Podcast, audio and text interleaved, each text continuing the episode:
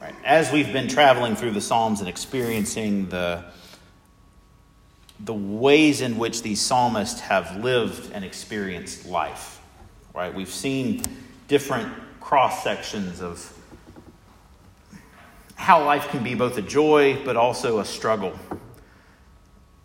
The ways in which everything seems to go fine, and all of a sudden take a sharp turn and we find ourselves down in the muck and the mire of the mud,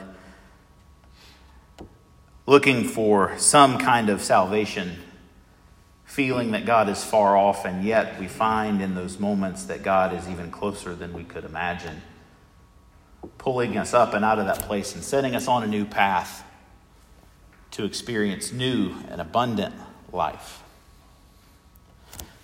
Our psalm today, Psalm 146, right, is, is at the tail end of the book of Psalms. Um, there are 150 in total. This one happens to be four from the end. Uh, but it comes as part of a collection where Psalms 144 to 150 all incorporate this same theme of offering praise, ending this collection of prayer music on a high note, giving thanks for the way that God has persisted with us in life, and reflecting on the ways that God's presence and God's goodness among us transform our lives in a way that make it worth living all the more. Psalm 146 gives praise for the God who walks with us even when we don't know God is near and that God is worthy of our praise.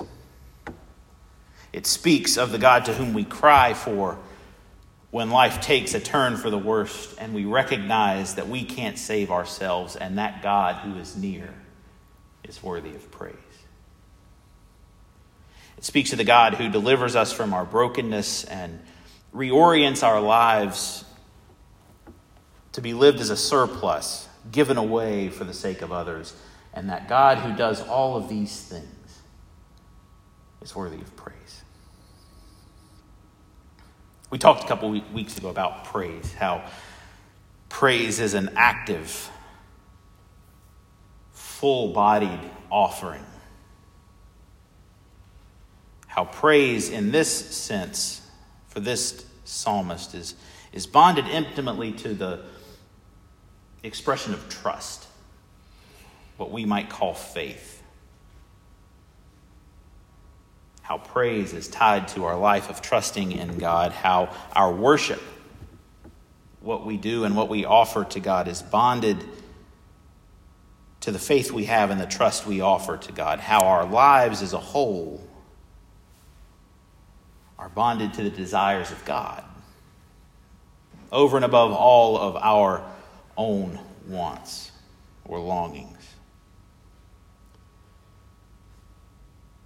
This cycle of offering praise as an active, full bodied experience means that our faith too is active. An embodied expression of trust in the God who does great things for us. Take a step back and just glance through Psalm 146 again. It has a similar layout to uh, the creeds, right? The confessions of faith that we as the church lift up before God. And, and I don't think there's an accident in that. I think our creedal expression of, of who we believe God to be and what that means for us takes scriptures like this as a witness for how our entire lives might be an offering lifted up for the God who is worthy of our praise showing how our confession mirrors the Psalms and pointing us to the God who lives and deserves our devotion. Think of the creeds that we do profess as the church, right? We believe in, we trust in the God who made heaven and earth and all that is in them. We believe and we trust in God whose activity in this world brings justice to bear for the oppressed and freedom for those who are bound by the wickedness of others.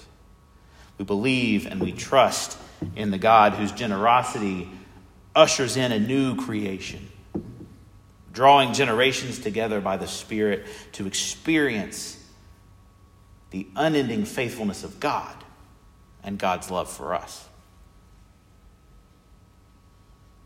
So we sing, so we pray, so we believe. Praise the Lord.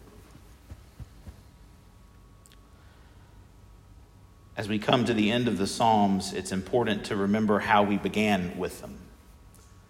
By reminding ourselves that Psalms were used primarily in worship by God's gathered people to offer those things that exist within the depths of our being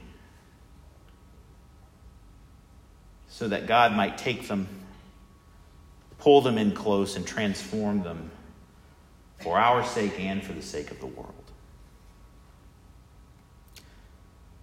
Been talking a lot each week about how these are used in worship by God's people gathered together, but today I want to do a little something different and offer you the words of uh, an Old Testament scholar and professor at Luther Seminary uh, in the Minneapolis St. Paul area, uh, who's named Rolf Jacobson.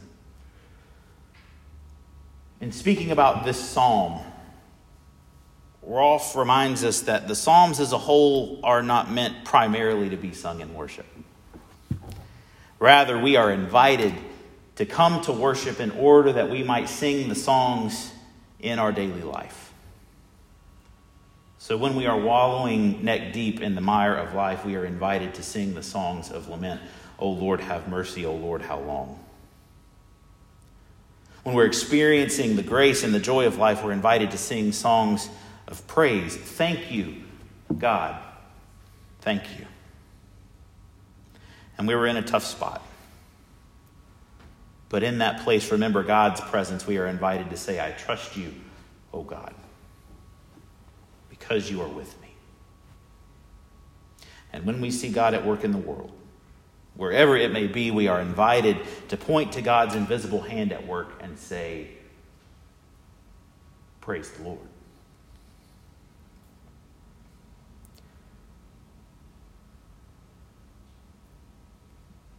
Gift that these Psalms offer is that we know now how to carry them beyond this place of worship into the places where God walks with us throughout our days. We see the recurring themes of Scripture that God has come near to us and raises us up for goodness and for love. We see the recurring themes of Scripture that even though people throughout time and across generations are scolded for their lack of faithfulness and trust, turning to idols in greed and looking to material goods as a source of power and security, God consistently reminds us of God's enduring faithfulness and trust toward us. God doesn't go back on God's word and is trustworthy for our sake. God has called us to participate in that divine life and mission of feeding the hungry and releasing the prisoners and healing the blind and shielding orphans and widows from wicked designs. And God trusts in us that we would join Him in that work. God believes in us to remain faithful to this promise that life will be a persistent little bugger. No, everyone will not experience the same grace and mercy. We all know places where suffering persists as we actively pray for peace. But I think what Psalms like this one do is they remind us that we are not alone. God has not and will not abandon us. God does not leave us the way we are. God, who gave us Jesus that we may know the fullness of life, gives us to the world and to others that they may know it too. Thanks be to God. Praise the Lord, because I can't imagine what life would be like if it were just the same old muddy mess every single day.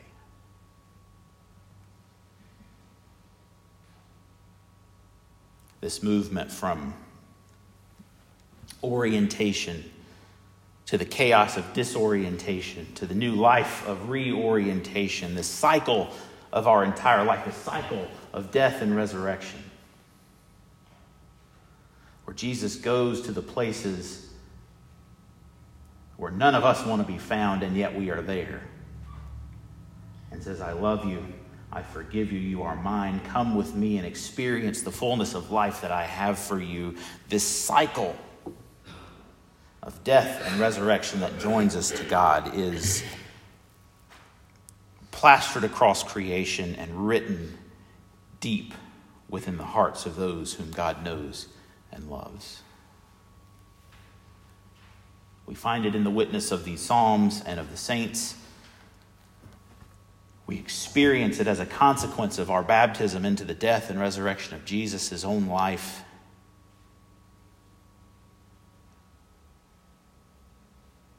and we follow it as it shapes our own discipleship that is empowered by the life of the Spirit, the encouragement of Christian community, and the nourishment of Christ's own body and blood. We see it everywhere, so much so that sometimes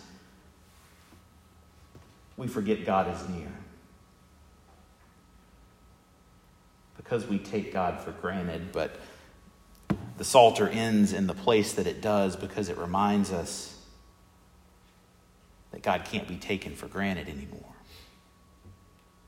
God's too persistent.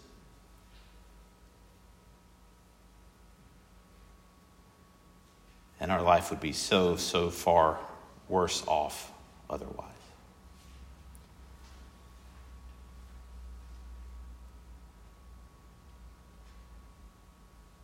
Verse 5 Happy are they who have the God of Jacob for their help, whose hope is in the Lord their God. I think, I think all of us long to experience that sense of happiness in the presence of God. The joy that comes with knowing that God's got this, God's got us. And in God we can hope and trust that death does not have the last word.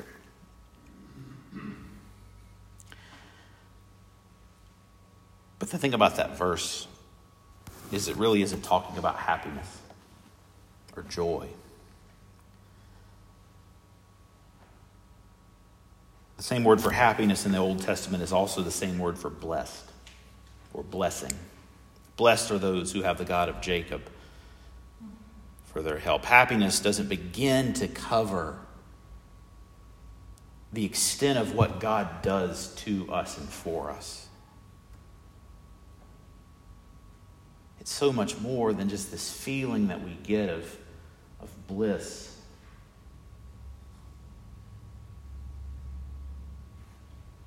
It's an encounter with the Spirit who raises us up and transforms us and sets us on a different path, path of abundant life that God promises to each and every one of us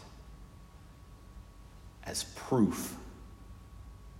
Proof that God remains faithful to us in love and in mercy and in justice. Which means that because of who God is and what God does for us, we are a blessed, changed, different people. People who are filled with life beyond comparison or description. Praise the Lord because that life is a persistent little bugger. We're not stuck in that cycle of suffering and death. We get to live a new life by God's mercy and favor. So, why do we waste it? Insisting that our old life is better and the current one is good enough.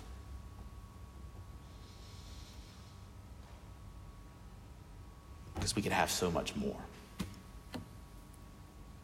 It's already been given to us. It's right here at the tip of our fingerprint tips. We, we experience it so often and yet are tempted to take it for granted. And so remember that the Psalms end with a word of praise, reminding us that God persists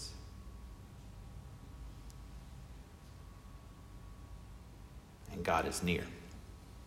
Because doing the right thing, doing the faithful thing, doing that which God calls us to, and freeing the captives and raising up the lowly, putting all of our trust in God for all matters of life. It's neither easy nor convenient. But that act of praise is faithful.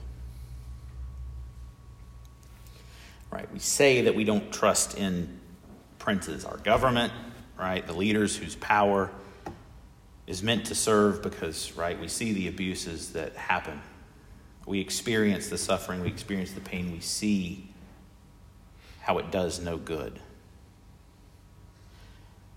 But how easily do we begin to lay blame at their feet when the world doesn't go the way we think it should? Because really, what we're doing is we're deceiving ourselves and investing all of our hope in the next politician, the next entrepreneur, the next charismatic character who promises us the world, forgetting that it's not theirs to give us in the first place. Trusting in God so deeply, offering ourselves in praise fully and faithfully that, that songs of praise never leave our mouth transforms us to see that God's work in the world is far more generous, far more fulfilling, far more joyful and blessed than anything that we could ever work out for ourselves.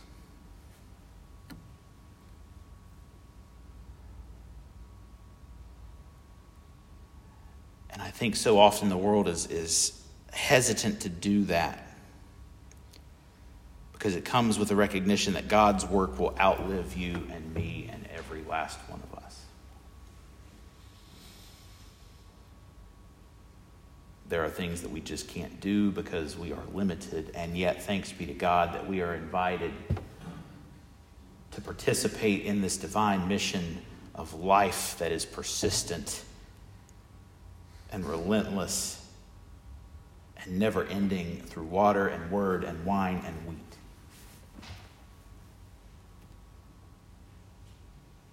Thanks be to God that we have a lifetime to offer praise by joining in God's work as a sign that we are participating in that abundance of life here and now. Thanks be to God that we get to share in the joy of God's reign, to show others that God is actively working to bless and redeem us now, that we don't have to wait.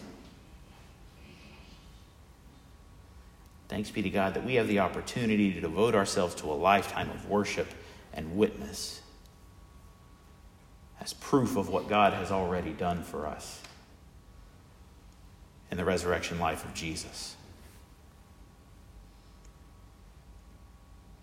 Praising God in this way, beyond what we are equipped here to do in this space, fulfills the blessing of this psalm that all generations may come to know God's reign of love and mercy beyond our years and beyond the years of our children. That for all the pain and the uncertainty and the suffering and the grief and the death that persists against us and separates us from one another, God is even more persistent, promising that these things do not and will not have the last word for us. Jesus is our proof. The Spirit is our guarantee. The praise is our thanksgiving. And people of God, may it never cease. Amen.